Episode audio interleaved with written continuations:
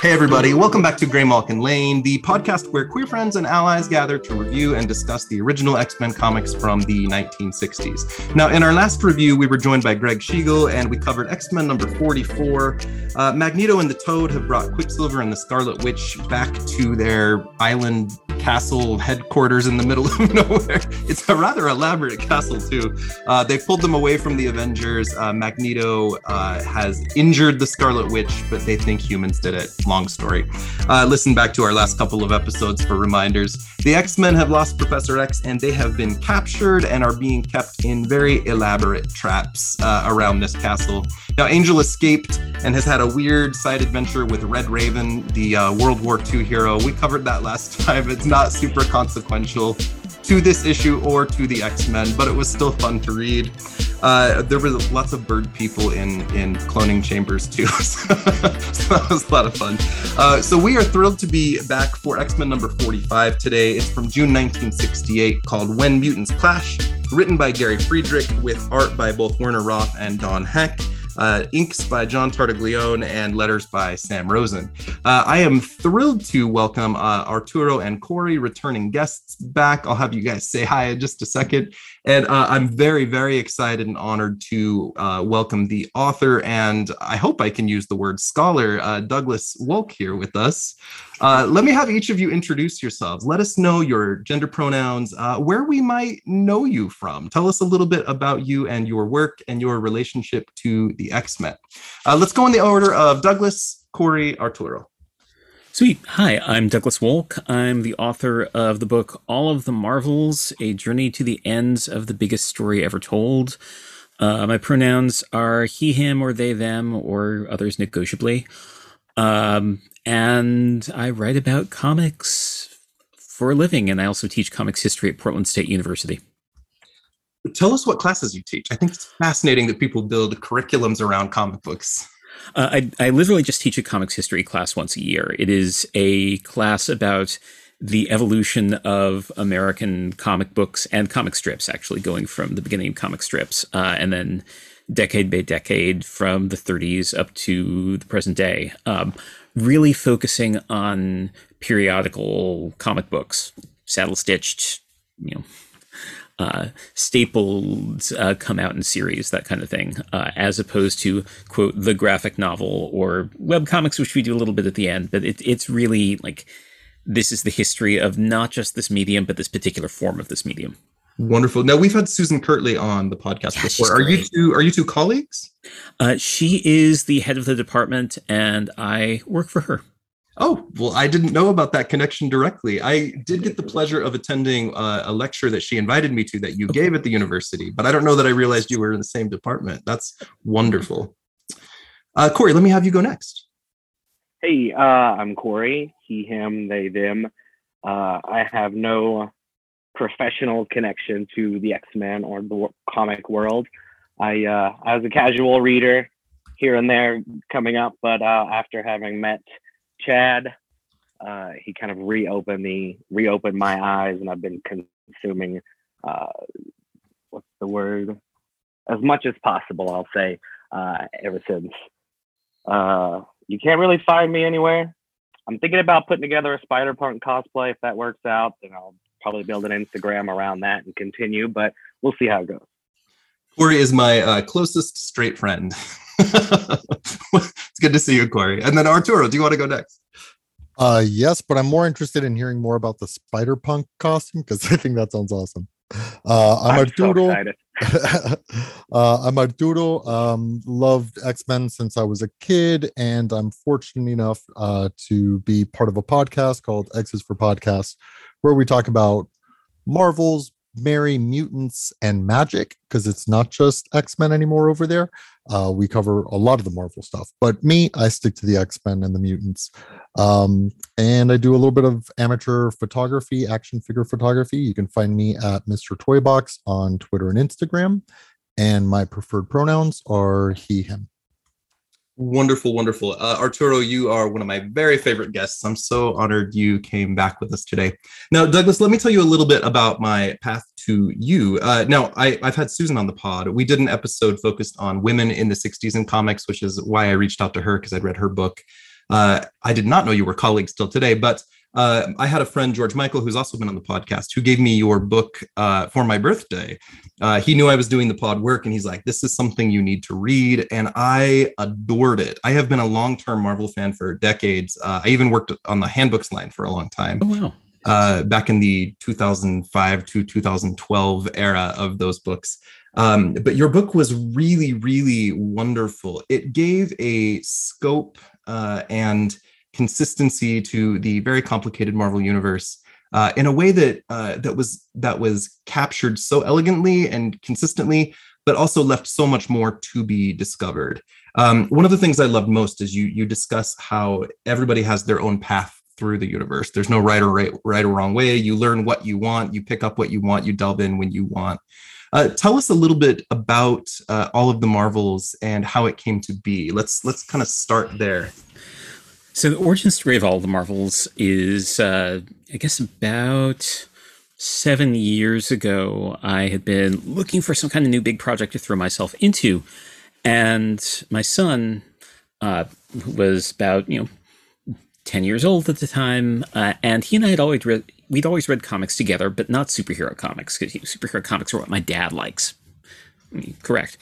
Uh, and then I got invited to like, teach a little history class about the history of American superhero comics uh, at a thing we have here in Portland, Oregon called PUGS for Portland Underground Grad School and I put together a, uh, a PowerPoint for it. And my son asked if he could see it, and I said sure. And he was like, "Oh, oh, this stuff is a complicated system. Oh, I like complicated systems. Hey, Dad, I want to read all the Marvel superhero comics. Let's read them together." And it's like, okay, fine. This this'll this'll last a week. Uh, it'll be like a nice week that we have together. And then he just kind of kept going. And after three months, he was he'd read up to 1968. He was like, actually, Dad, I'm more interested in the modern crossover era. Like, in so many words, like that was what he said. I was like, great, you know, well, let's let's let's look at Civil War together, and we just kept reading. Like he and my wife and I still look at the comic together every day. Like that is our family ritual now. And as we were going through it in a sort of like, but what if we read them all way? I was like, oh, but what if I actually did read them all? what would that look like? What would it look like to read that whole gigantic story that's been going on for 60 years as a story? Um, what what would the shape of that be? And I figured, okay, uh, if I do this, it'll take me like a year and a half to read everything, and then the, another year to write the book. So two and a half years. I can do that. And six and a half years later, here we are. now, getting a book like that pitched and then published. Uh, that's a very unique approach. And clearly, I, I, know I used the word scholar before, but you approach this from a very scholarly way, which is why I use that word. Uh, the scope of all of this is enormous, uh, and I have some questions about your experience with all that. But how did you pitch this book? And I'm and I'm confident it went through a number of revisions before you finished it. oh yeah, I mean the the the book went through massive revisions. Like the book was finished and turned in. And then my editor was like, actually, Douglas, this is terrible. you need to reconceive the entire project. And I threw out about 90% of what I had and just started over. Uh, which is part of why it took so long. But uh, pitching it, pitching it was turned out to be not the hard part. Um, I had published a couple books before. Uh, I had an agent who was really good, um, agent found a couple of editors who were very excited about it. And Penguin Random House ended up picking it up. Uh, it was picked up by an amazing, amazing editor named Ed Park, who was working there then, who I had worked with like 25 years ago at the Village Voice. Um, and then it was just a matter of like writing it in a way that would be good and could make sense and could be entertaining and meaningful to people who were not actually living inside my head. Uh, and uh, and that was the process of it. Um, but uh, that, that yeah, that's that's how that worked out. You you have a brilliant way of uh, of kind of capturing Marvel as a company, which is kind of required in order to enjoy this you've got to look through the different changes the universe went through. And you referenced several books in your book that I ended up ordering and then reading. uh, which taught me a lot along the way as well. Because 40s Marvel versus 60s Marvel versus 80s Marvel, there's a ton of changes, uh, recessions, and uh, uh, creative pushes, and um, you can see how something like Vietnam or Women's Lib completely changes the scope of the books. Characters of color. So your your book takes chapter by chapter different characters and kind of shows us how they change over time. So here's where we start with Spider-Man. Here's key issues along the way from these 60 years that I found fascinating. You do the same with the X-Men. You do the same with Black Panther. Uh, and the scope of all of that was uh, both fascinating and almost overwhelming, but you wrote it in a way that it didn't feel overwhelming at all. Uh, how did you decide which chapters to include and which to leave out? And I know that's a big question. Oh yeah, no. Um, there are there's a lot more I wrote for this book than went into the book. There are a few chapters that I was really happy with that I ended up cutting because they got in the way of the whole thing flowing as a book. Uh, a couple of them ac- actually ended up printing up as little chapbooks. Uh, one of them was one that went to people who pre-ordered the book at my my favorite comic book store, Books with Pictures here in Portland, Oregon. And then there's another one that I've been selling on the book tour. Like there's a there's a Punisher chapter that was a lot of fun to write. I was real happy with, and it just did not belong in the book, and so that was that became its own little separate thing. Um, there was a big old Captain America chapter that I ended up like throwing out and stripping for parts. There's a big old Iron Man section that that just kind of duplicated a bunch of stuff that was already there, so that got cut. Um, I've gotten a lot of fairly well deserved flack for not having a, a Daredevil focus. Um, and like there there is stuff that I have to say about Daredevil, but it overlaps with what I have to say about some other characters, and so that that did not happen. Um, but I also realized that going in, like part of it was like, okay, I was gonna hit a couple of things that were major touchstones, like Spider-Man. A, I'm not going to do a Marvel book and not have Spider-Man in it. B, I really like Spider-Man and have read a lot of, uh, you know, I had already read a lot of Spider Spider-Man. Like, in, fine. Um, but also it's like, this is my chance to, if not make a canon, at least kind of push a canon in directions I care about. Um, there's a big old Master of Kung Fu chapter because that is one of my absolute favorite comics. It is problematic as hell it is non-stop problematic. There is no issue with that thing that is not like ooh ooh there ooh ooh. And yet it is also fantastic. And when I went back and reread it for the book, like, you know, like you, as they say, the suck fairy. You you read something you used to love, and you discover it's been visited by the suck fairy. It's it's suddenly gotten a lot worse in the intervening time. Master of Kung Fu had been visited by the suck fairy and by the you know masterpiece fairy. Like it had gotten worse and better while I had been not looking at it, um, and just grappling with that series was so interesting and so compelling, and there was so much to say about it. It was like, okay, I am, I'm gonna do, I'm gonna do a Master Kung Fu thing, and of course, when I started writing it, it was like, there is never going to be a Shang-Chi movie. There is never going to be a Shang-Chi TV show. There is never going to be a Shang-Chi video game. And of course, there's a Shang-Chi movie now. Like, by the time the book came out, I had actually bought a Shang-Chi little golden book.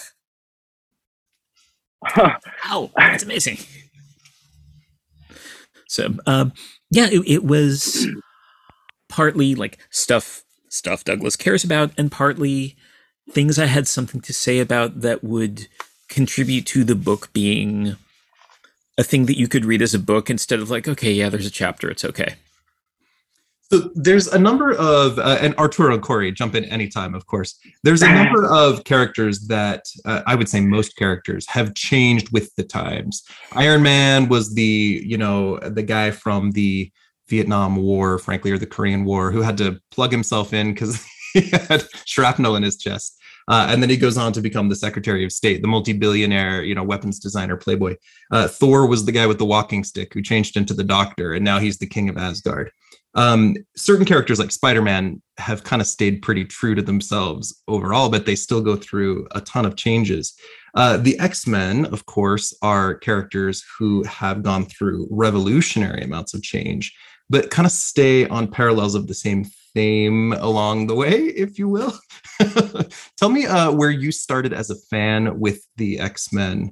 Uh, and then my follow up question to that is what is your opinion on 60s X Men? So, uh, where I started with the X Men was th- the first Marvel comic that I bought with my own money, as opposed to reading them in the collection the kid who lived across the street, was Uncanny X Men 138. Not 137. 138 is the one that is literally a plot summary of everything that has ha- happened up to that point, which was really useful. Like the giant wall of text on every page, but it was like, there's so much here. And uh, then, uh, you know, that's near the tail end of the uh, John Byrne period. And I just kind of kept going from there. Um, and that was my introduction to that. Always enjoyed it. I read, I think I got off the bus sometime, not quite at the end of the Claremont period, but a little bit before. Uh, and then, of course, eventually went back and rediscovered all that stuff. Uh, as far as 60s X Men, I mean, 60s X Men almost always seemed to me like the the larval form of the interesting X-Men. Like there's stuff in there that could be made interesting, but it sure wasn't that interesting yet. like um if, as far as reading for pleasure goes, like I love the X-Men First Class stuff, the the Jeff Parker uh, series from uh, the the 2000s. Like yeah. that goes in and does I think much more interesting, more lively things with those characters than almost anything in the 60s themselves did. I like the Steranko issues. I like the Neal Adams issues. Who doesn't? Um, but it, X-Men is is always the the runt of the litter. Yeah, when I uh, when I interviewed uh, Roy Thomas, he was like, "This was like Marvel's last best team book. it, was, yeah. it was the worst selling. We tried to reinvent it. We didn't really care about it. Uh, but there's the seeds of what comes later. Yeah. When did you first read the 60s stuff? Uh, and uh, I, Corey, I know you've read some with me along the way. And so, Arturo, same question for you. When did you first read the 60s books? I read this. So I read my real exposure to the 60s stuff actually came with uh, X Men Classics. That's X Men Classics, plural, not X Men Classic, the Claremont reprint book. It is. It was the Baxter format, like recolored collection of the Neal Adams issues that uh, Marvel published it in I want to say like 1983, maybe maybe 82, maybe 83, and it's just like it's a three issue miniseries. It's it collects like just the Neal Adams stuff, and it was like okay, so it's just a bunch of young superheroes, and they happen to be calling themselves the X Men, but there's not really that much going on thematically. And most of the 60s X Men I did not read until I started researching the book, honestly. Uh, Arturo, how about you? Honestly, not until the last couple of years. Uh, when I was younger, like the 60s stuff was kind of inaccessible.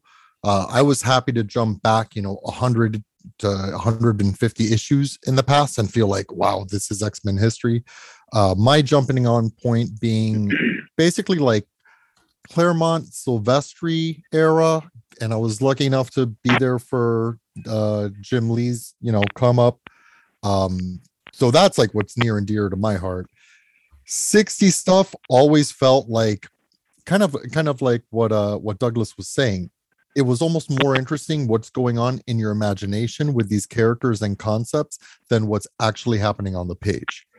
That said, some of the design stuff is great, and like we'll get into it when we go into the the issue that we talk about today. Yeah. Um, but like my appreciation for Cyclops's simple and immediately iconic design cannot be overstated. Like Cyclops was just a great design right out of the gate and his power signature. And uh, so i mean i think artistically it's really fun. I think uh, a lot of the writing is very you know clodding and weird.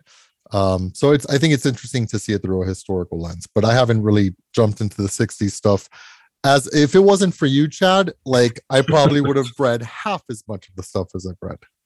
Uh, Corey, I feel like ironically you read mostly 60 stuff because of the podcast, but not a lot of modern books. Do I have that right? Well, I uh, so up and if you'd asked me that question a few months ago, that would be absolutely right. The first, uh, the first thing I cracked open and read in order uh, was the '60s stuff. Uh, prior to that, I'd been doing comics a la carte. You know, I never really, I wasn't in a position to be able to say, okay, I'm going to get this every, and I'm going to follow this story. So uh, I have my introduction to the X Men themselves were the cartoon, probably like a lot of people in their 30s, like my age. Uh, and then of course the movies. I was just the perfect age for the for the movies when they came out as well. Uh, but since all this has started, all this being Gray Malkin Lane, uh, I have become a Gray Malkin Lane uh, with the '60s books, of course. But I've also jumped into uh, the current era stuff. I guess uh, started out with House of X, or that Hoxpox House of X, Powers X. I actually bought that one. I bought that trade. I have it around here somewhere. I love it so a much. Beautiful I trade. Feel, that was a that's a good investment. Yeah. That's like a good solid. I felt like it was. and uh, from uh, everything from there, I'm taking I'm taking recommendations from Chad and from uh, from Douglas's book. Uh, so yeah, I'm I'm kind of a I'm an open book. I'm trying I'm ready to consume any and every piece of anything that uh, I might enjoy for it. So yeah, as far as the 60s goes, I'm not going to say anything anyone else didn't hasn't said. It's a little bit tough to read sometimes. Uh, we'll get into some of it today about how we use entire pages to, uh, ex- I don't know, exposit if that's the word. Some some things seem to be pretty obvious, but someone else said something that was interesting uh, about how it was. Um, it, Arturo said it. It's your imagination that sort of filled in a lot of those gaps. Like we needed that as uh, the the royal we as the 10 year olds that were reading this or it was written for like no one can out a 10 year olds so why try to why try to do it just put put some stuff out there and let their wonderful amazing brains fill in the gaps and then it those are the kids that ended up writing all the great stuff that followed and then you know just sort of rolled on like that so i i appreciate it for laying that wonderful foundation. So here's an amazing story about like where the 60s X-Men were in the kind of pecking order of Marvel. Uh, many years later, this is sometime I want to say in the late 70s or around 1980. Uh, there, Marvel was putting together a pitch for an X Men animated show long before the actual animated show happened. Uh, but they brought Stan Lee in to be the pitch person, and there was an open question at that point of uh, are we going to do the old team or are we going to do the new team? Uh, and so they had posters with all the characters, and uh, the, like they were running through it with Stan Lee to make sure that he knew who all the characters were. And so he was like, "Okay, so that's Banshee, right?" And he points to Storm, and uh, whoever was, was telling the story much later is like, "No, no, no, uh, Stan, that guy is Banshee." And Stan's like, but banshees are women. Yeah, I know, but he, he's one of Roy's. He's one of Roy did that. Roy named a male character Banshee. Oh, Roy. the X Men have been toying with gender since day one. exactly. Roy, Roy and I talked about that a little bit. He wanted it to be a woman, but they felt like they couldn't have a woman villain, so they ended up making it a man at the last minute. We talked about that in my interview with Interesting. him. Wow. Yeah, yeah, it's fascinating. Uh, the, um, the whole Roy and Stan thing is it's always fun to hear these little things back and forth and wonder all the stuff that we don't know and we'll never hear about these happen between them. these little nuggets. Uh, uh, yeah, Douglas on the on the podcast uh, again. You've recommended some books that talk a lot about Marvel history. I've gotten to know people like uh, Steve Englehart and Linda Fite and and Ann Nocenti, and you see these names tossed around in the book, and then starting to get to know these people, asking questions like, "Oh wow, this is a big company with a lot of history. It's crazy." Yeah. Um, my first introduction to 60s X-Men, I actually don't know if I've shared this on the pod before. I, uh, in the late 90s, when I started picking up X-Men, I was fascinated and wanted to know everything. And I, I got a job. Uh, uh, I don't know if I've told this story. I was 16 and things were a little bit shitty at home and I couldn't afford new comics anymore. So I went to the local comic book shop and I'm like, I want to work here every Saturday and you can pay me in comic books. And I probably looked like I was 12 and uh, the, the, guy's name was uh, was uh, Cor- Corbin. He worked at Captain Comics in Idaho Falls, Idaho, uh, and he's he like just saw me as this little ballsy kid and was like, "Yeah, man, come." So I started working and got paid in comic books every Saturday. So I started picking this stuff up. And in the '90s, they put out a book called Uncanny Origins, which went back and told a lot of the stories uh, so then I started getting the Marvel Essentials, reading the old stuff, and I, I I was never disturbed by the '60s until I started this podcast. but I saw it as I saw it as like this crazy origin story. Where like, oh wow, this is where Juggernaut comes from, and this is where the Sentinels come from. Like it was always fascinating to me. Um, when you look at uh, '60s X Men in particular, Douglas, uh, there's there's the seeds of what comes later. The Sentinel storyline being kind of key the origins of you know professor x's connection to juggernaut or you know cyclops being an orphan or the cyclops gene relationship but a lot of it is very throwaway weird kind of crazy stuff. What are some of your favorite obscure stories from uh, 60s x-men? Uh, and i know you have just a treasure trove of trivia along the way. Anything you want to toss in here is great. All right. Favorite uh, no, this is a super obscure one. Uh, jerry siegel the Superman co creator, Jerry Siegel, wrote a three part Angel story where two parts of it appeared in a Ka-Zar reprint series, and then the last part was in an issue of Marvel Tales. And it's a mess. It's a really interesting mess.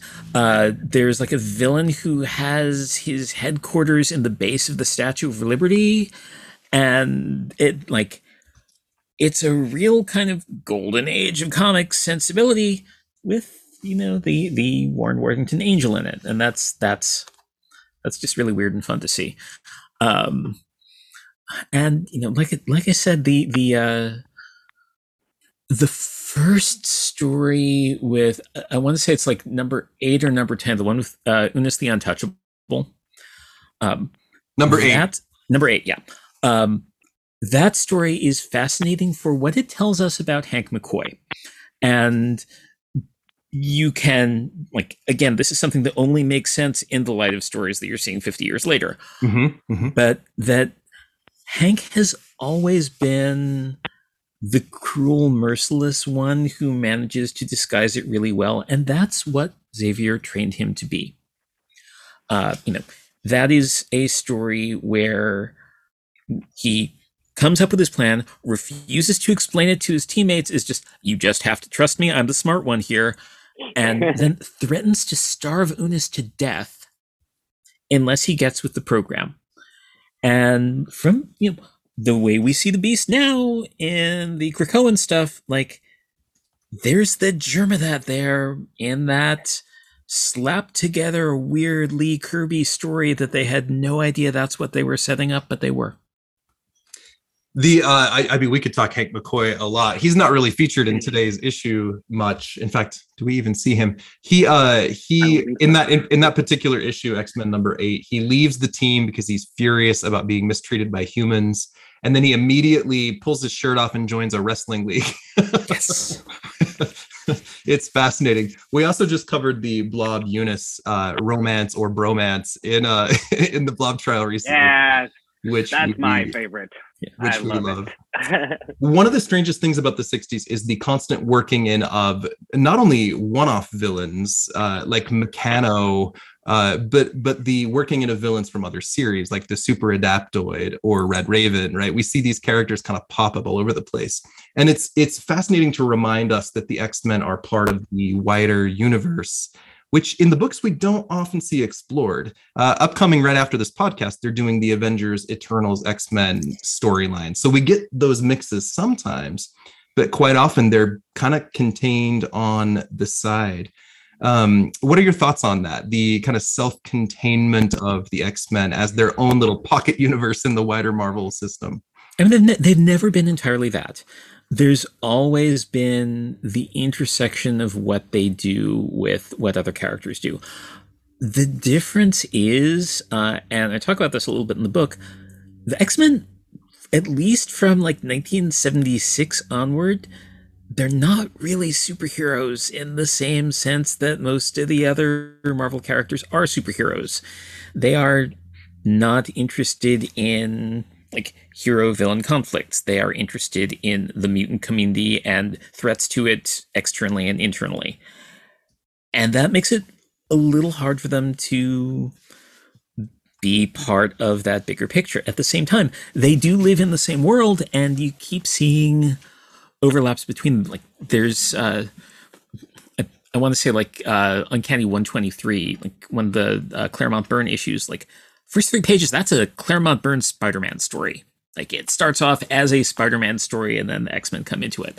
Uh, and actually right now also we're seeing the x-men world and the spider-man world kind of merging. I don't know if uh, you read that free comic book day thing that came out last week yeah yeah, yeah. The, oh god no. Uh, what? so, so uh, do you do you want me to spoilerize this? Well, this won't be out for a few weeks. Spoilers are just okay. fine. Yeah, go for uh, it, so there's actually two things that happened one of them is that the new place that Moira McTaggart has turned up is in Mary Jane Watson's house.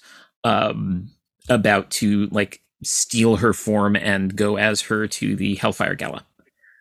Uh, wow. Yeah. Um, the, the, other one is in the Spider-Man, uh, the Spider-Man Free Comic Book Day issue. Like they're in New York and there's a mailbox attacking them, and it is all very Inferno. It is all very like late '80s, and uh, the final page is we see that the two people who are behind it one of them is Chasm, who's the Ben Reilly new form, and the other one is the Goblin Queen. It is Maddie. Madelyne Pryor. Yeah. Madelyne Pryor back wow. in the mix. I'm still gagged over the Moira Jane Watson. What? Yeah. Moira Jane MJ. Jeez. Oh. Yeah. Moira, honey. I'm a big Moira fan, despite what everyone else thinks and says. I might not have read far enough yet, but uh, uh, Corey, Corey, I like I keep, her for what she does.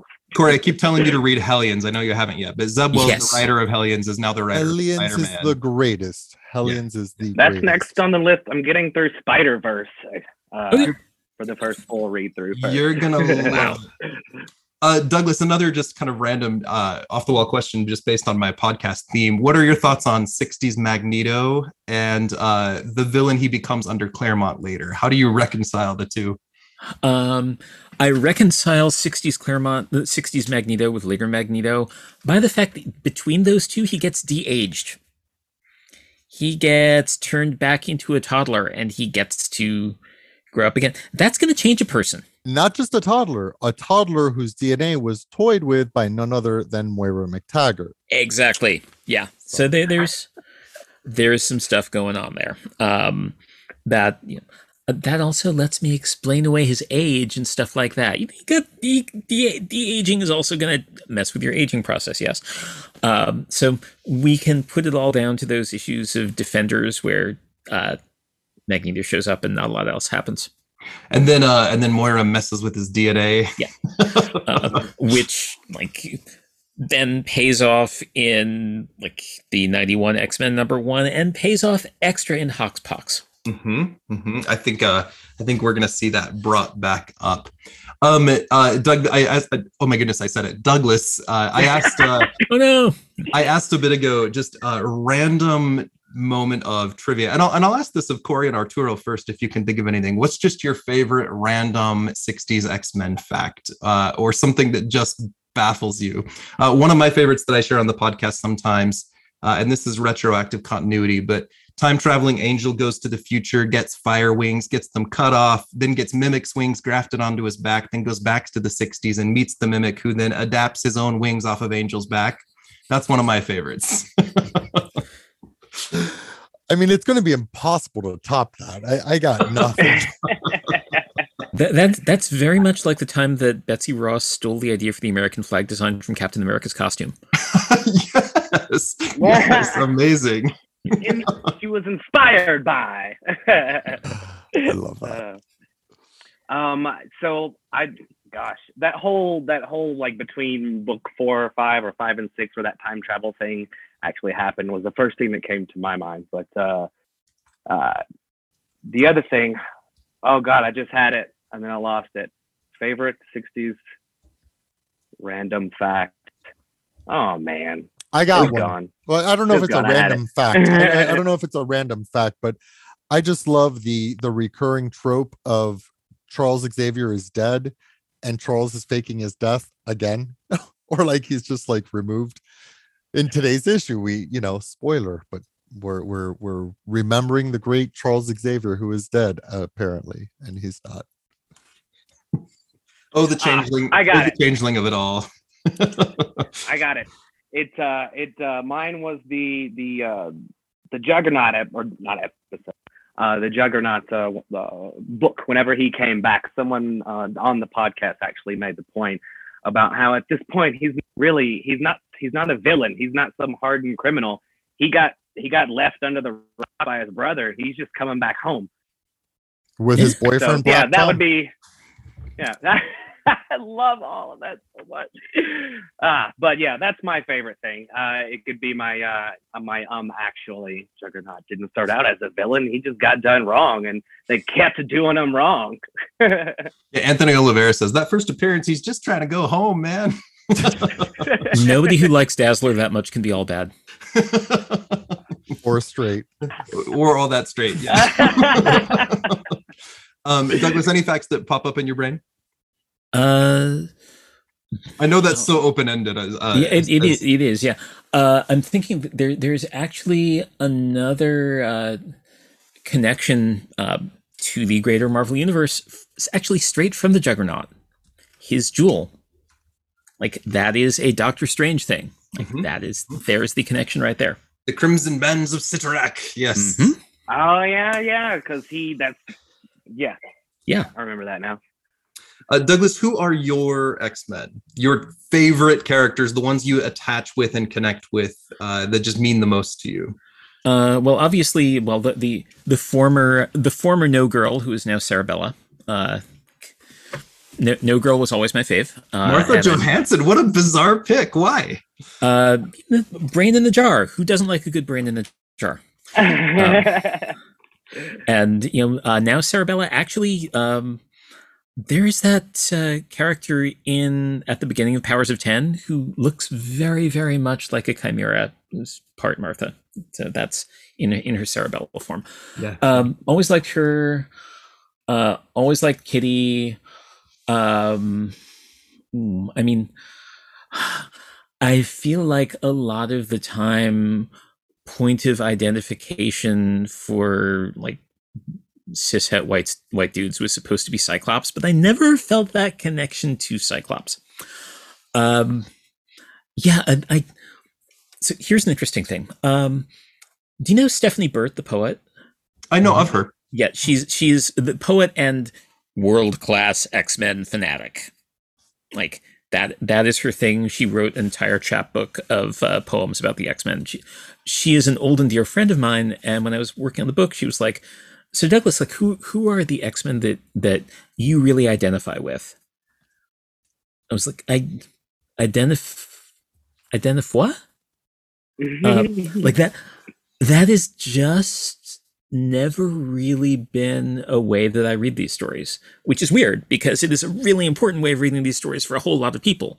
Um, and that is sort of how I started thinking about how that's a really important way of reading them and one that I had somehow never gotten. So, who are my X Men? I don't know that I particularly have them. I'm kind of more interested in that system than in the particular characters. I love that you said Martha Johansson. That makes me so happy. I love hearing these uh, underused characters uh, get some airtime. Um, Corey and I are both parents as well, and I think we have both had the experience of introducing the uh, the X Men to our children. Uh, I have uh, one son and one non-binary child, and my my ten year old, the second one, uh, is fascinated. Every time I'm prepping for the podcast, they're looking over my shoulder, asking questions. Why does Toad look so ridiculous? He was looking over my shoulder just on this issue today. Um, and it's been so fun to kind of bring uh, bring that to them as a parent, sharing this love of something that they then grow to uh, love. Corey, anything you wanted to say about that? And then Douglas, I wanted to ask you who, who are your son's characters? Who who are his favorites? I uh, it's funny that you bring that up because that's one of the things I definitely wanted to mention. Um, so I listened to your book, Douglas.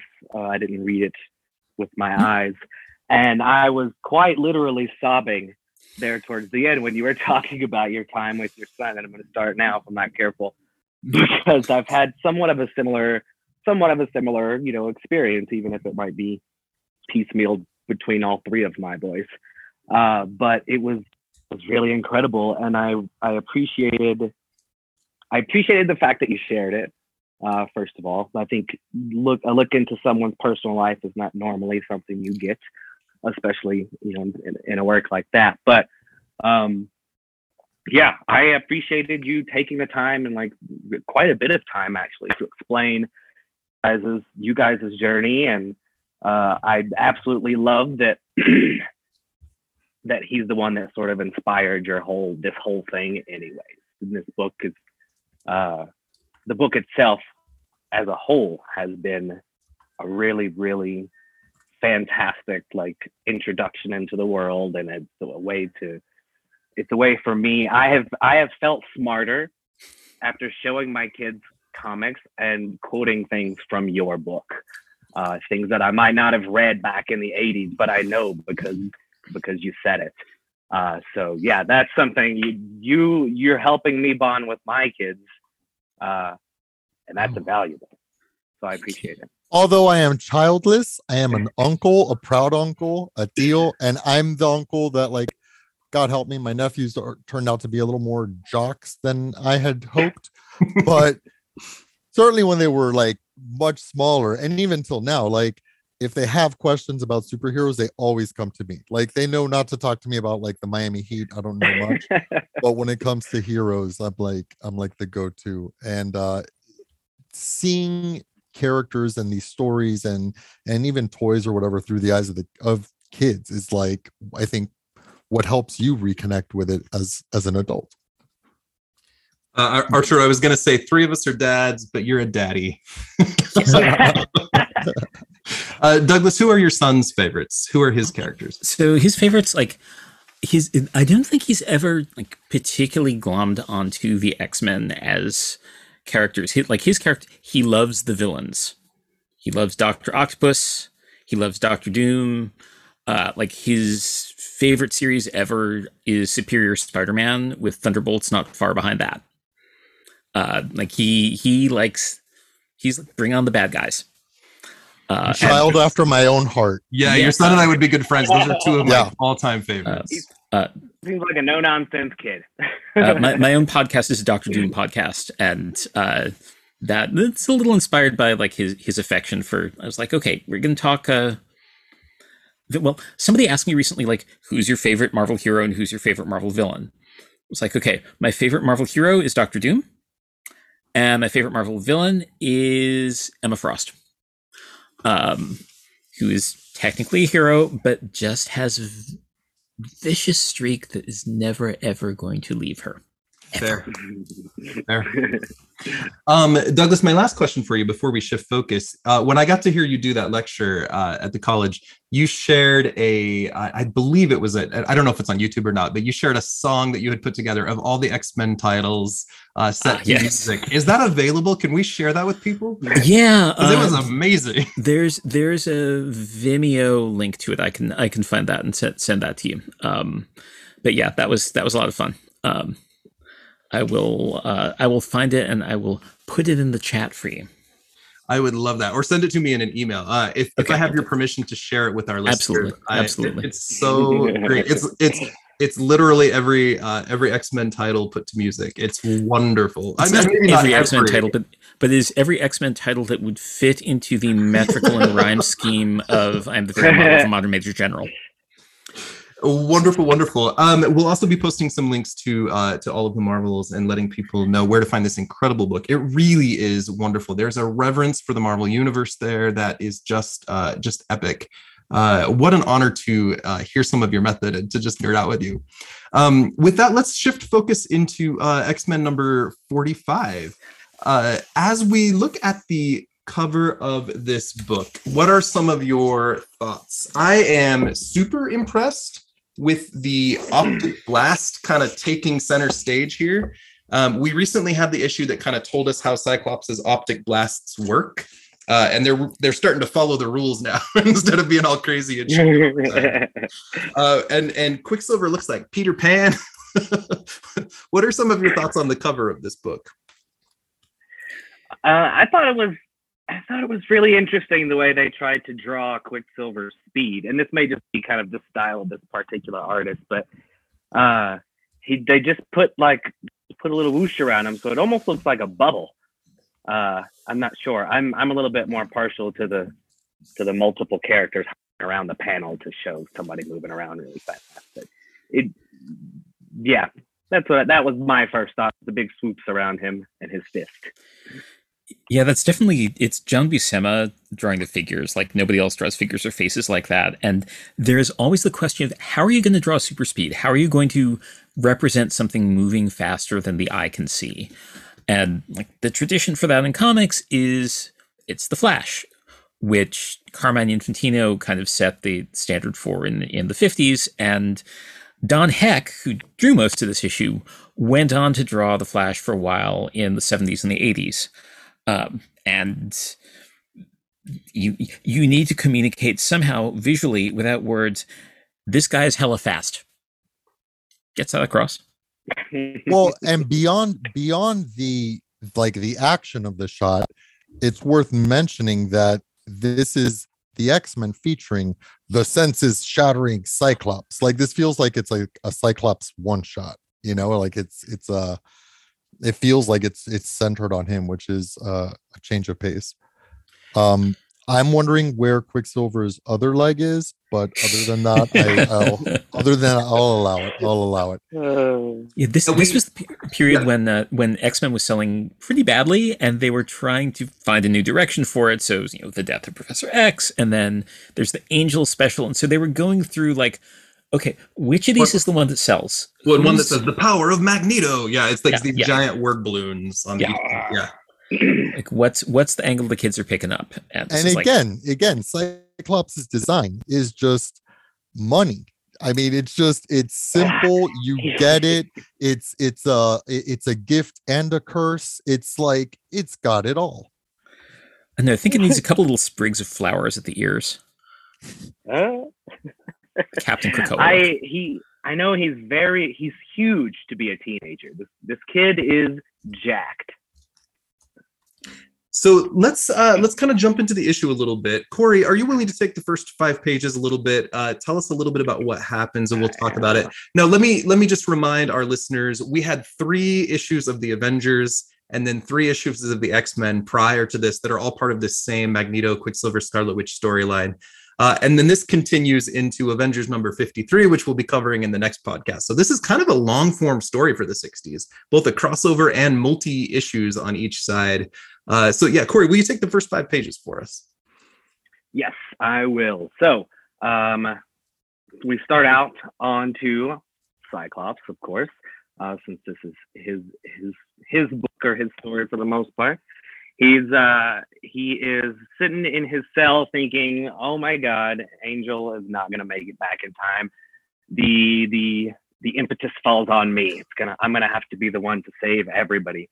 Uh so he needs to figure out a way to get out of this trap that he's been put in and it's scientifically clever uh what he does. He decides that he's going to so his little trap because no one hearing can see this or just in case his handcuffs of sorts are this thing that's covering his visor, and I'm assuming it's made of like really dense lead or metal or something like that. But his whole plan is to first he's got to break through his visor that is made not to be broken through. Uh, and then once he's broken through his visor, he can break through his uh, this this other band that's covering him. Uh, so once he does that, his handcuffs or the equivalent are super easy. Uh, from there, he's just he's running around. He does his he does his big vibe. He, he's free, and now he's angry. And there's a lot of the big thing I took from uh, from these first few pages is is creating urgency, uh, quite a bit of urgency, which is not something that the books usually do. They're usually kind of you got. He was he was very urgently running through running through looking for the rest of the X Men, trying to find out if who he can grab to help him uh, face uh, face the doom. Not I feel like they've been. The I feel like they've been like tied up for hours at this point, man. Like, yeah.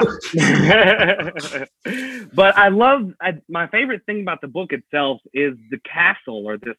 I'm a, I'm a I'm a Dungeons and Dragons guy at heart forever, and this castle and the color, all of it are wonderful. I I absolutely love it. I want to run around in here. Uh, but he comes across he comes across Jeannie Marvel Girl. She's passed out. Uh, the funny thing about this is he he doesn't he doesn't help her. He he decides, you know what? She's sleeping. I'm gonna I'm gonna run and look for the boys. They're gonna they're gonna be much more help to me. uh, once I think this might be yeah this is my last page here. Uh, while he's doing all of his running urgent running around, he is spotted by none other than Magneto's most faithful servant, the Toad, who uh, who runs and snitches, of course. And then we get this uh, this wonderful moment that takes almost an entire page for Cyclops to get through a door that's closing, and for us to explain how he got through the door that was closing, how it was closing, and then he blasted it so it wasn't closing anymore, so he could go through, and then it started closing again. So he blasted it again, and it it stopped closing. And then, and then whew, I I just squeezed through. but uh, yeah, those are my pages. Cyclops running around uh, looking for some men to help him. So uh, on page five, we get a reminder that Angel has been off and had this little adventure with Red Raven, and he's rushing to get the Avengers. Uh, we'll talk more about the Avengers in a minute. What are your thoughts on these first four pages? Besides the fact that Cyclops, uh, I mean, consent is important, but he looks pretty good in bondage. if, you're, if you're into that. So you, so first of all, like putting a lead shield around him, like. It, the fact that it was taking him that much effort made me worry that he was about to pull a black bolt on himself. Oh, uh, sure, yeah, yeah. Uh, but also, like, lead is not really going to stop those eye beams, right? I wouldn't like, think so. Yeah, no, it's like ruby quartz. No, lead. Lead is lead is like Superman and X-ray vision. That's the other vision vision power. It's the other eye power. Doesn't doesn't. Does it ever actually say lead, or what it what it might be in the pr- prior prior book.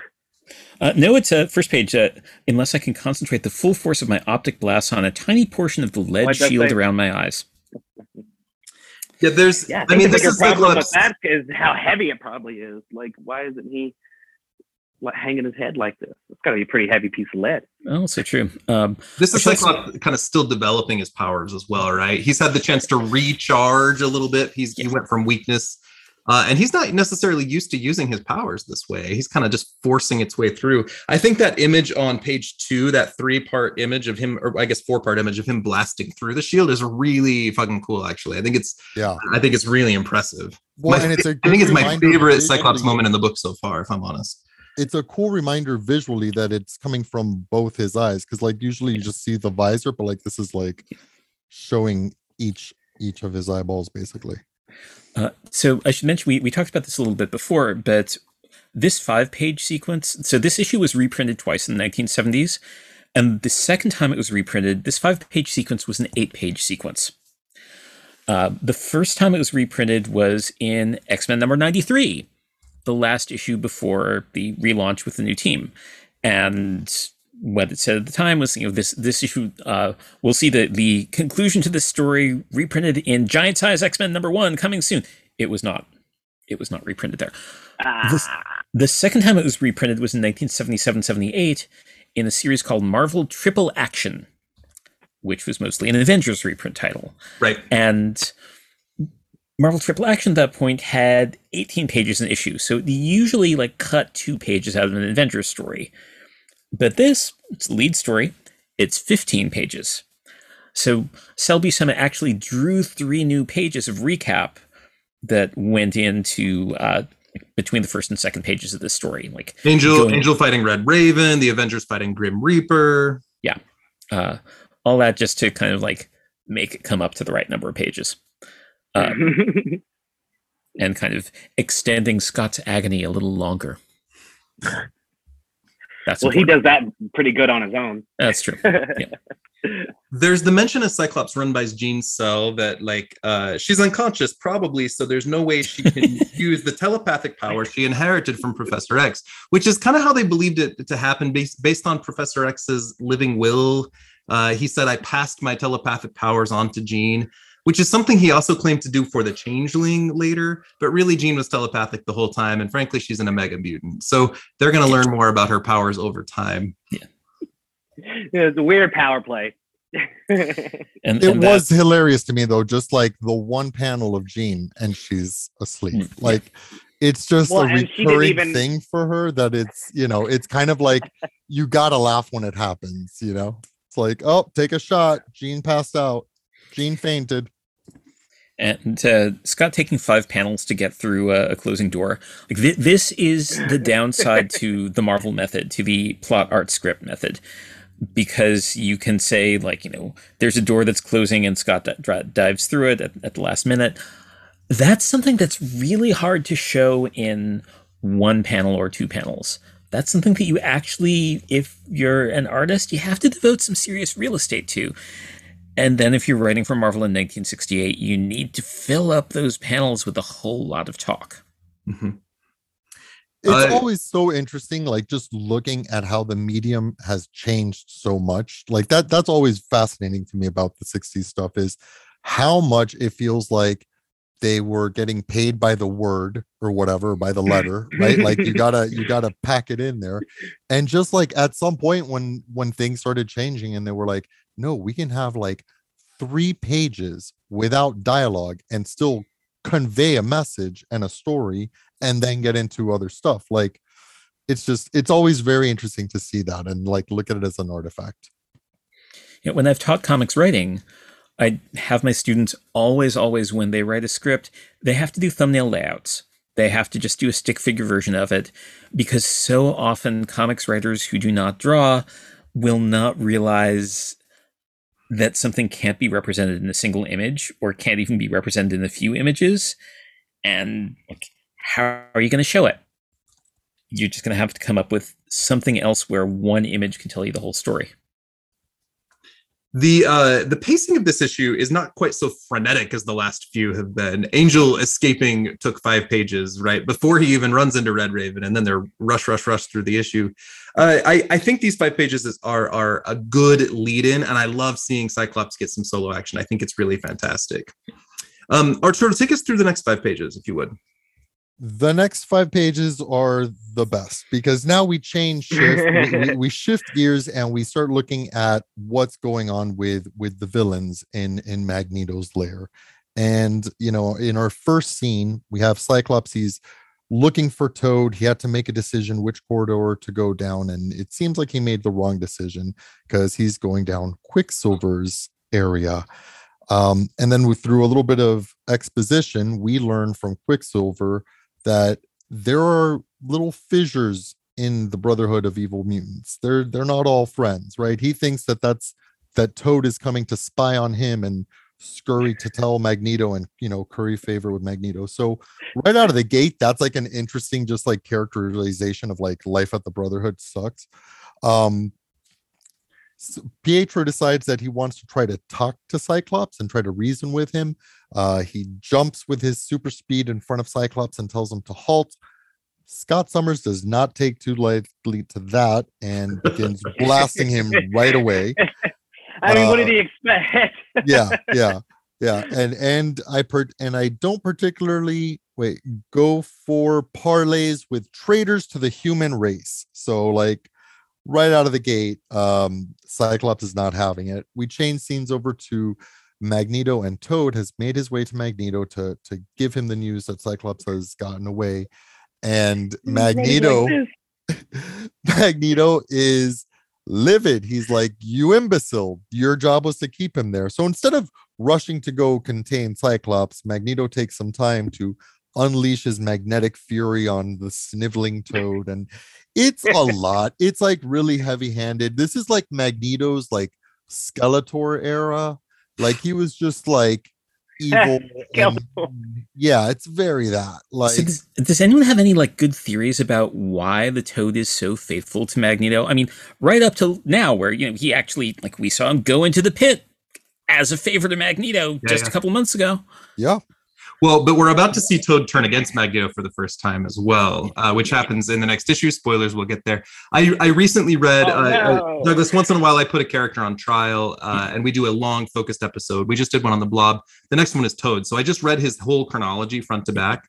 And that's one of the theories we talk about. There's a desperation on his part to belong. We do have an origin story added much later in X Men Forever where we see Magneto go uh, save Toad from um, Human Mob in Manchester, England. Right, right, Uh, and there's a loyalty on his part, even though Magneto quickly dresses him as a court jester right afterwards and starts smacking him around. There seems to be just a need for him to belong. He sees this man as overwhelmingly powerful and and strong. I'll pull up a quote for you uh, as we're as we're talking here uh, that that helped me uh, outline that a little bit. Um, as I'm doing that, Arturo, did you want to finish that section?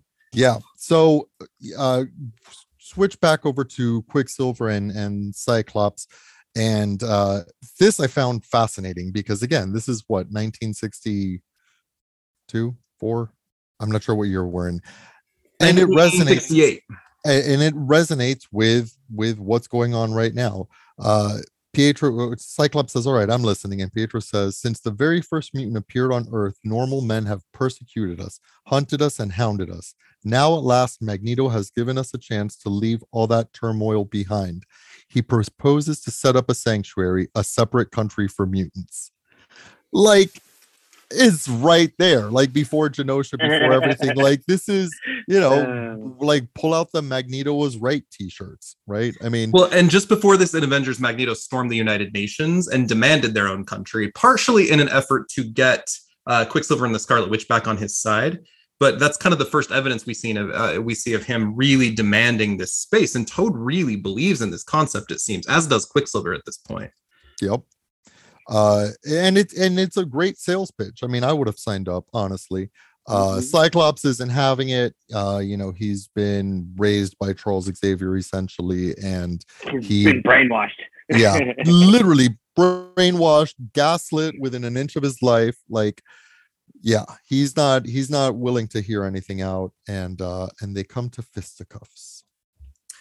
I wasn't expecting the word fisticuffs like I, wonder if there's a moment later on where cyclops is where, where they're in krakoa and cyclops is like yeah man i remember magneto had this idea first and i was like no right and when i say fisticuffs i'm talking about the panel where quicksilver punches Cyclops. And God bless him, the artist was going for like a thing with like perspective, but it really looks like Quicksilver's kind of doing a Mr. Fantastic, you know, or or Miss uh, Marvel esque uh, fist inflation kind of situation. What I thought of when I saw it. So uh, uh, I just pulled this page up. This is from X Men Unlimited number two. It's the famous Fabian Nicieza story where Adrian Eiskalt is going back and trying to figure out who the hell Magneto is. Uh, this guy goes to Toad, who at the time is leading the Brotherhood of Evil Mutants. This is Toad's like Savage Killer era when he's got the resin in his hands. Yeah. Uh, and he he pays Toad uh, for information. Um, and uh, let me read just a couple of clips from this interview uh, that Eiskalt does with the Toad to kind of answer your question. Um, it's going to take me just a second. Um, so he's playing this tape. Eiskalt is. Uh, oh, yes, of course I was frightened of him, Mr. Eiskalt. Did he hit you, Mr. Toynbee? Did he abuse you? Oh, constantly, constantly. So why did you stay with him for so long? Toad says, I was younger then. You have to understand he had a way of keeping you under his control, and not just through the threat of physical punishment either. How else? Through sheer force of will, Mr. Eiskalt. He believed so strongly in himself and his goals and his methods that no matter how ludicrous some of them sounded, you actually believed he would accomplish them. How did Hitler rally his country around him?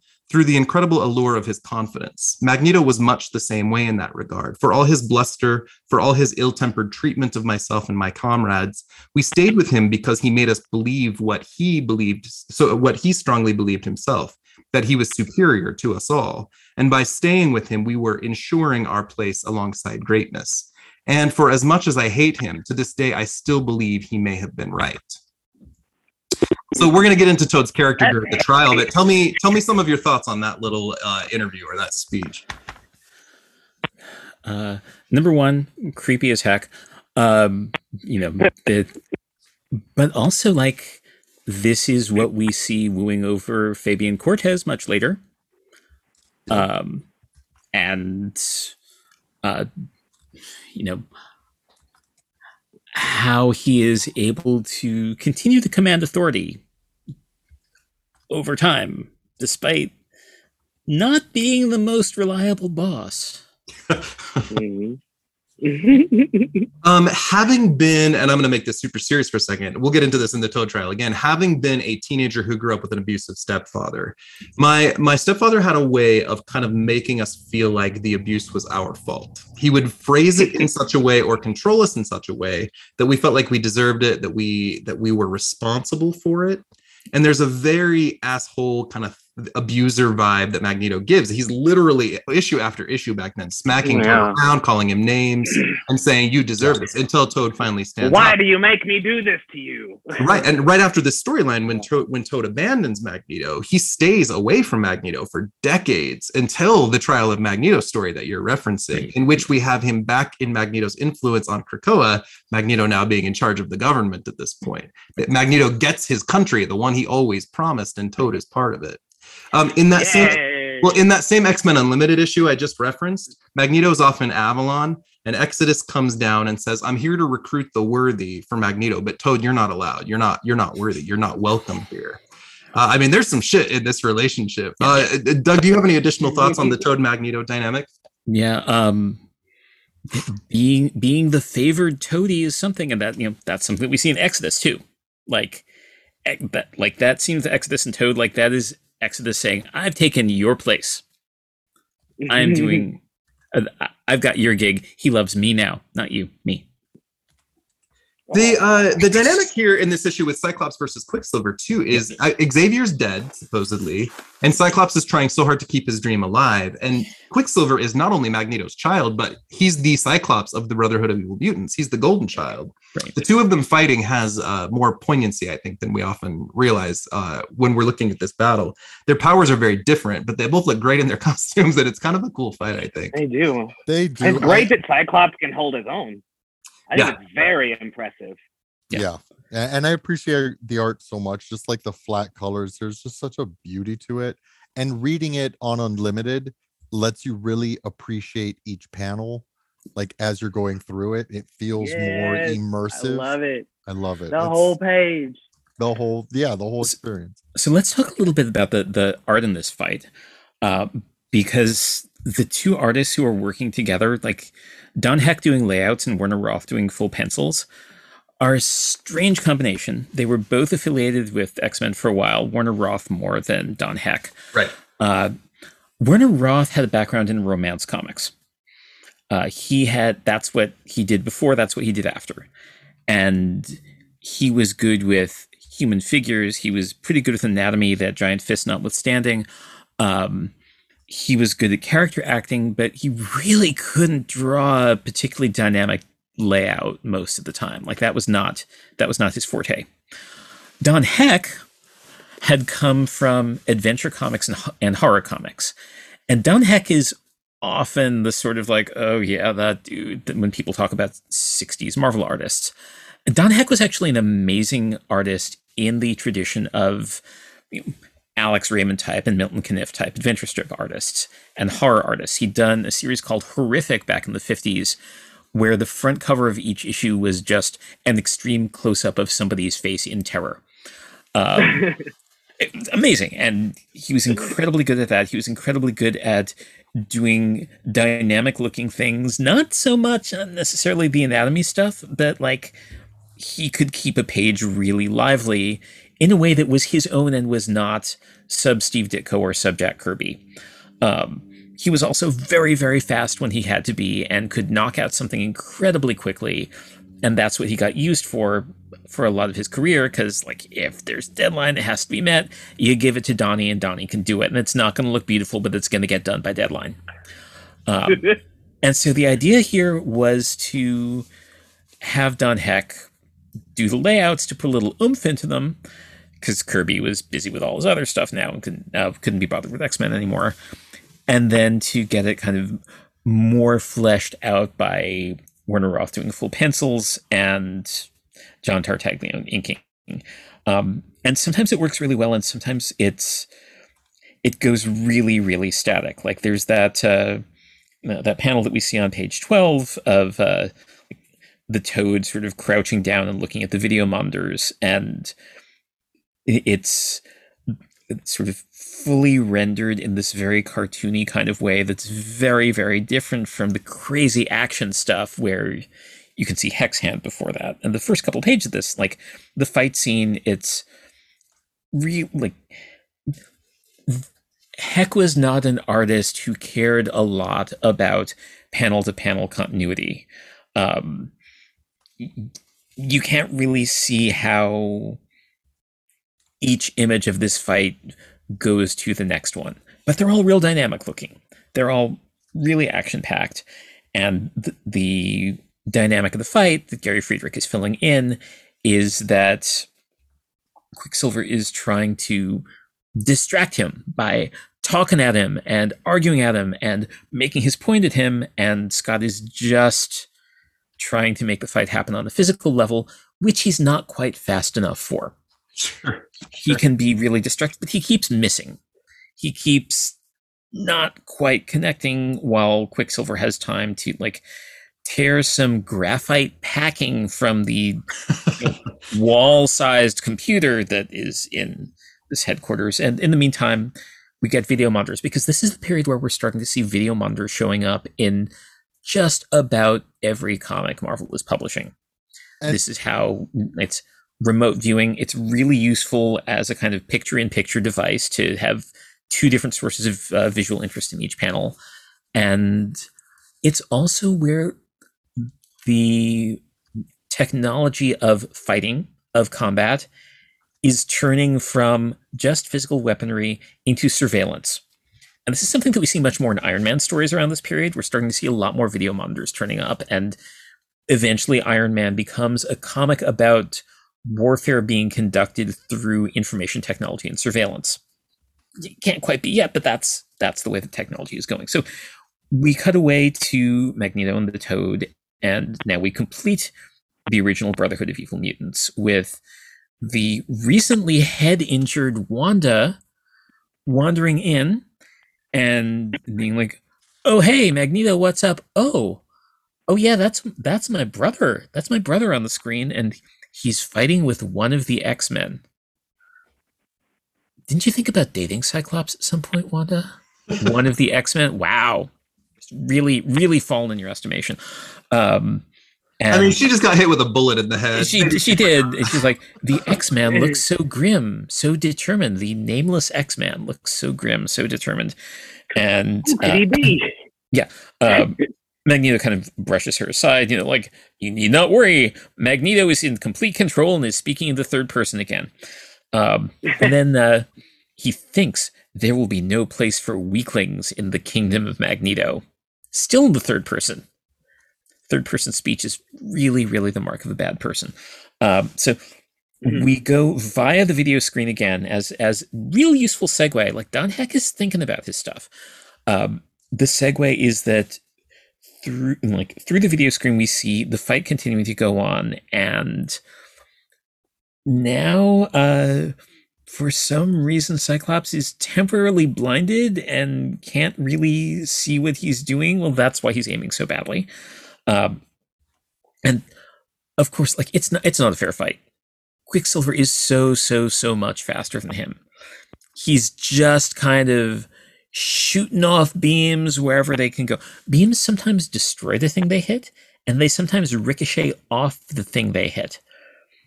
I never really understood the mechanism. You understand the mechanism behind this, Corey. Explain the mechanism behind this. Well, there is no explanation, or let's say that I gave it during the other period, and I just can't give it again. No, I was. It's just uh, I was commenting on the inconsistencies. I just uh shout out to Pepe Larraz in like the current run of X Men. Uh, I'm not sure what issue number it was, a couple of issues back, but one of the coolest uses of Cyclops's laser beam or, or optic blast. He shoots at a traffic signal, and from the traffic signal, it ricochets in like a million directions, and he takes out a bunch of targets. Yeah. One of the most beautiful splash pages. And I can't explain the science and physics of how that all worked, but goddamn, it was the most gorgeous page I've seen all year. I like to think that at this point in time, like not at six, not at teenagers got time, but at you know how adults got time now. He's developed such like precise control over these things. Like I would imagine, like he could even uh, change the force at which part of it goes and not the other part, or like he's got some sort of yeah.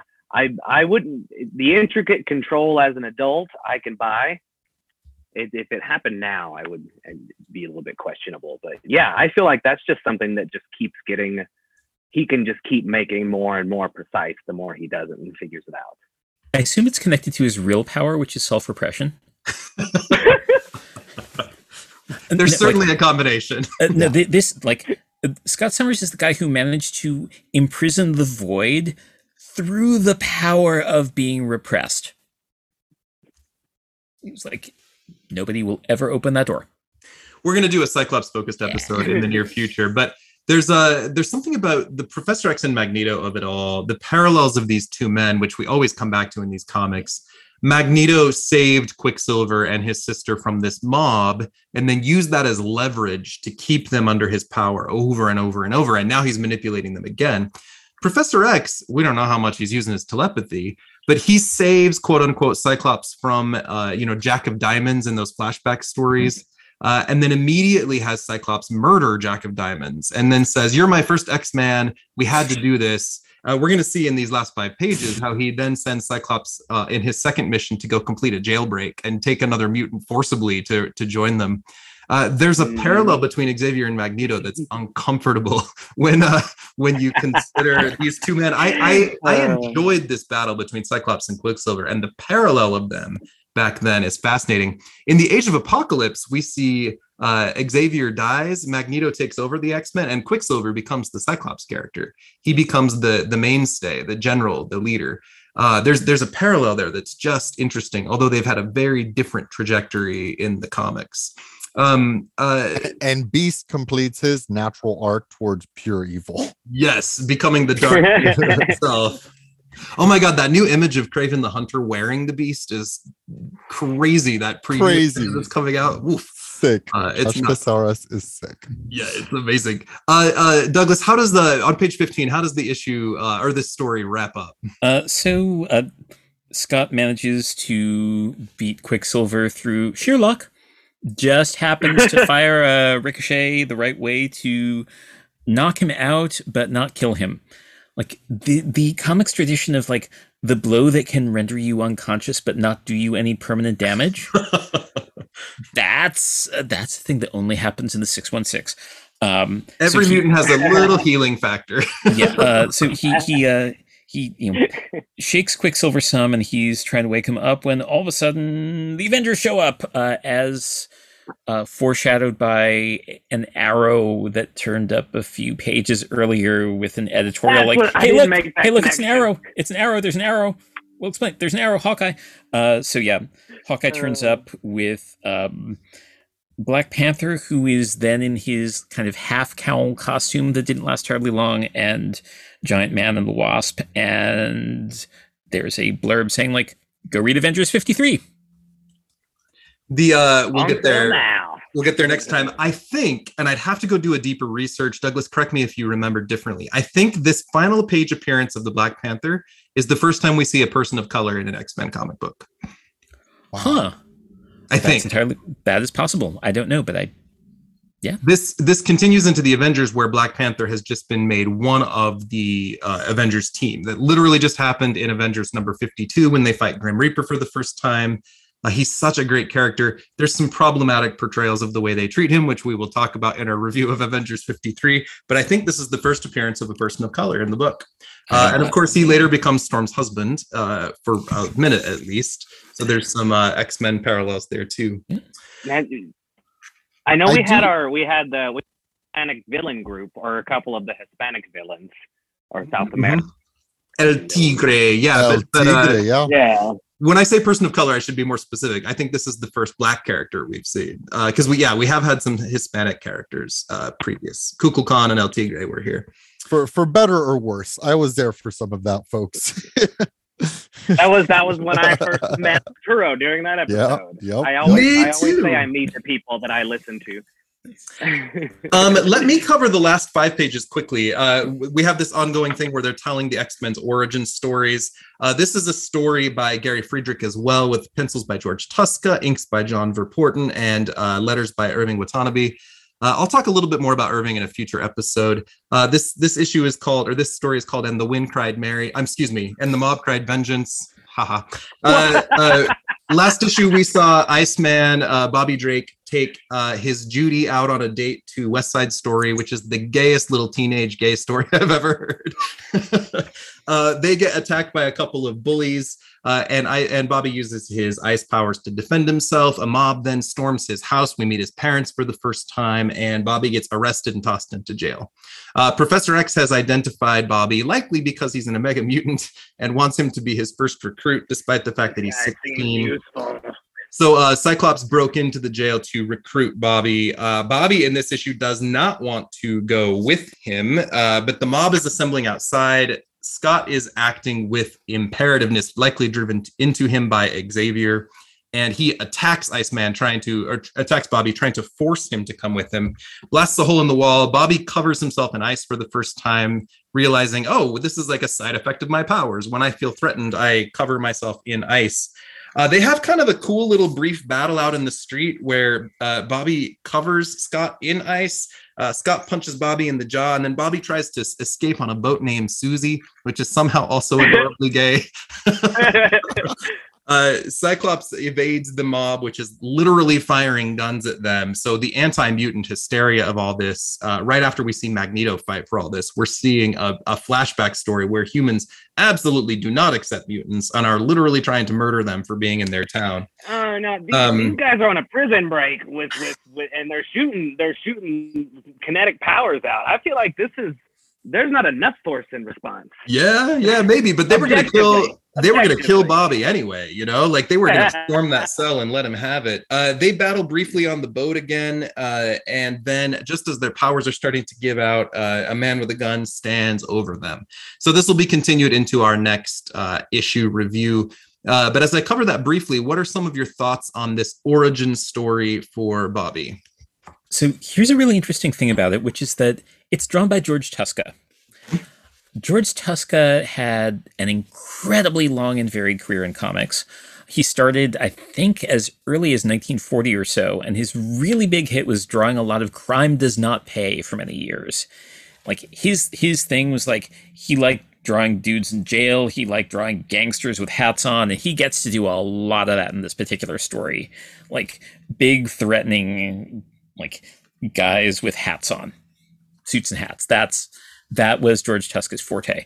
Uh, and there are panels where it's just them, where it looks like an old panel from Crime Does Not Pay that he could have drawn like 15, 20 years before this. Sure, uh, sure. Uh, George Tuska continued to like he did a lot of superhero comics. He did a long run on Iron Man, and there's an interview with Stan Lee where he says, like, yeah, George was amazing, and he just never got to cut loose as much as I wished that he would. Like he he was really good at doing super kinetic stuff, and he always seemed to rein it in with the superhero things. But when he's not drawing superheroes, when he's drawing like tough people with, uh, guns, uh, he's doing great. Interestingly, one of the very last comics that George Tuska ever did was uh, a story with Gambit in it. It was a champion story, like a flashback to the champions uh, in the 70s when Tuska was drawing that series, except Gambit was also around at that time. So it was eventually published as one of those from the Marvel Vault spe- specials. And he must have drawn it at some point when he was in his early 90s. Amazing. Wow. Amazing. I uh, I consider myself a walking encyclopedia of random uh, Marvel stuff, but Douglas, you are you are full of uh, just incredible trivia. I know the stories, you know the people, like you know the his- the the history and the back the background stuff. It's really really impressive. Uh, I'm startled uh, and and so impressed. Um, uh, Corey and Arturo, any thoughts on this last five pages? What did you like or dislike? no, I was I was after the fact now, but I was actually going to say the the art looks a little bit different in this one, and I really enjoy it a lot. Their whole the whole battle, the way they're drawn, and like the, distances between hand and feet are long, and it's just, it shows this. Yeah, I don't. I I really felt the the combat there. It was a. Uh, it wasn't as as much of a snicker when I read uh, that it was the, the greatest hand to hand combat ever seen by man because it did look pretty cool and I liked how they they put two of them in one panel there, uh, two different movements or whatever in that same panel. I thought that was really cool. Yeah, I enjoyed the art, and uh, and this was a good reminder that Iceman is officially the second X Men, which is you know something that I think people forget. Like you think of Cyclops as the first, and you know that Jean Grey was the first X woman. Like everybody knows that, but like after Cyclops, it's kind of like, and then the rest of the boys. But yeah, it's kind of cool that he gets that that place. The uh the mm, I'm trying to form my words here. When we're doing these origin stories, there's often a weird parallel between the main story and the backstory. In both of these issues, we see Cyclops in desperate circumstances being very impressive and doing whatever it takes to get the mission done. Uh, and and we get that strange parallel of Cyclops to the rescue in both stories. And I don't think it was planned that way, but uh, but it comes across that way. He's uh he's great at this issue. He's um, come a long way. I mean, like the I think the first issue that I covered with you, anything of Cyclops was him just like hemming and hawing about his crush on Jean and all his like sexual repression, and it's just like he was obnoxious and like this it feels like now like he's finding his stride he's he's becoming like a an actually cool respectable character um douglas any final thoughts as we finish this issue review no just a, a it's interesting to see gary friedrich at this point uh, mm-hmm. Gary Gary Friedrich is just such a strange, anomalous writer in Marvel's history. Uh, he does he four was, issues of the X Men and then he's gone. Four issues of the X Men, he's gone. Uh, but he goes. He's a he's the utility infielder for yeah. a number of years there. He is also the staff hippie. Uh, he like he apparently went to Woodstock. Um, he at some point later wrote a uh, like a romance story that takes place at Woodstock uh, in one of Marvel's romance comics. Uh, he also uh, wrote like the Nick Fury story where Nick Fury is assassinated at a Country Joe and the Fish concert. Um, hmm. they, so that there's like he is the young hipster who was who had been brought in by Roy Thomas, and you can see Roy Thomas's hand in these plots, and and obviously because it's being coordinated with Avengers. But also the fact that Roy Thomas is not writing them himself. He's like, okay, Gary, you can X Men is it's it's a little less important. You can take care of that. Um, as we are wrapping up, I'm always astounded by these uh, these issue reviews and how they just stand out to me. I will forever associate this issue with the four of us now, and the conversation we had around it. It makes me look at it differently and just remember it indelibly. And we're uh, we're you know we're two thirds of the way through the X Men original stuff now. Uh, and uh, and we've come a long way. We've covered a lot of ground, but we're kind of just seeing these characters take shape in a lot of ways. Now, there's a lot of nonsense that's about to happen after this. It's great '60s and crazy nonsense. Too. You're getting Steranko real soon. Uh huh. Steranko, and then uh, Arnold Drake, and then we get Neal Adams right after. Uh, and some of our favorite characters, Havoc and Polaris and Sauron, are all coming up. There's a there's a lot of good stuff uh, in the near future. Um, as we are wrapping up today, where can people find each of you online if they'd like to engage with you? And knowing this episode is coming out right around June 8th, if I have my dates right, uh, what do we have to look forward to coming up from any of you in your work or, or uh, podcasting or anything that you're doing online? Uh, the next episode of Graymalkin Lane, we're going to be covering this final uh, issue of this long storyline uh, in Avengers number 53. Uh, and we are going to have the incredibly uh, talented transgender uh, graphic novelist Casey Counselor coming on. Uh, and we get to have some really wonderful conversations around uh, gender identity. We're going to be joined by uh, Tristan Palmgren as well as Karen Charm, and it's going to be a really wonderful um, uh, episode uh, upcoming. Uh, Karen drew the uh, the stranger on my wall back here. so let's go in the same order: Douglas, Corey, then Arturo. Where can people find you, and what do you have coming up? Uh, you can find me at douglaswolk.com. Uh, Twitter, at Twitter, I'm also Douglas Wolk, and I've been doing like weekly flashbacks there to the romance comics that came out exactly 50 years ago today. Oh, amazing. Uh, on Mondays. Uh, also, I'm hoping that by early June, my podcast, Voice of Latveria, will return. Uh, if not, it'll be soon after. It is a weekly podcast going through every appearance of Doctor Doom in comics. Not in publication order or even Marvel chronology order, but the order that Doom himself experienced it. They are different because Doom has a time machine. Mm-hmm. What? I'm excited for that. I need to go listen. I hadn't, I wasn't aware of your pod before. That's, uh, I mean, so, so Voice of Latveria is nominally a uh, short, a Cold War era shortwave news broadcast, uh, broadcast by Latvian State Radio. So I love it. That's great. That's brilliant. Uh, Corey, how about you?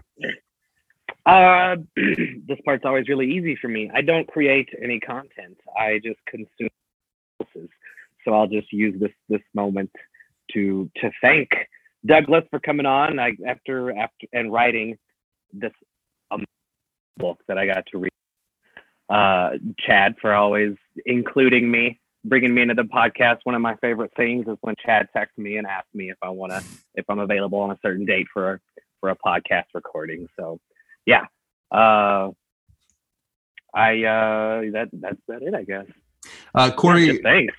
Corey brings Corey brings his kids over every couple of weeks with my kids, and we have like a Disney night and pizza. It's a lot of fun. it's good to see you, man. And Arturo, how about you?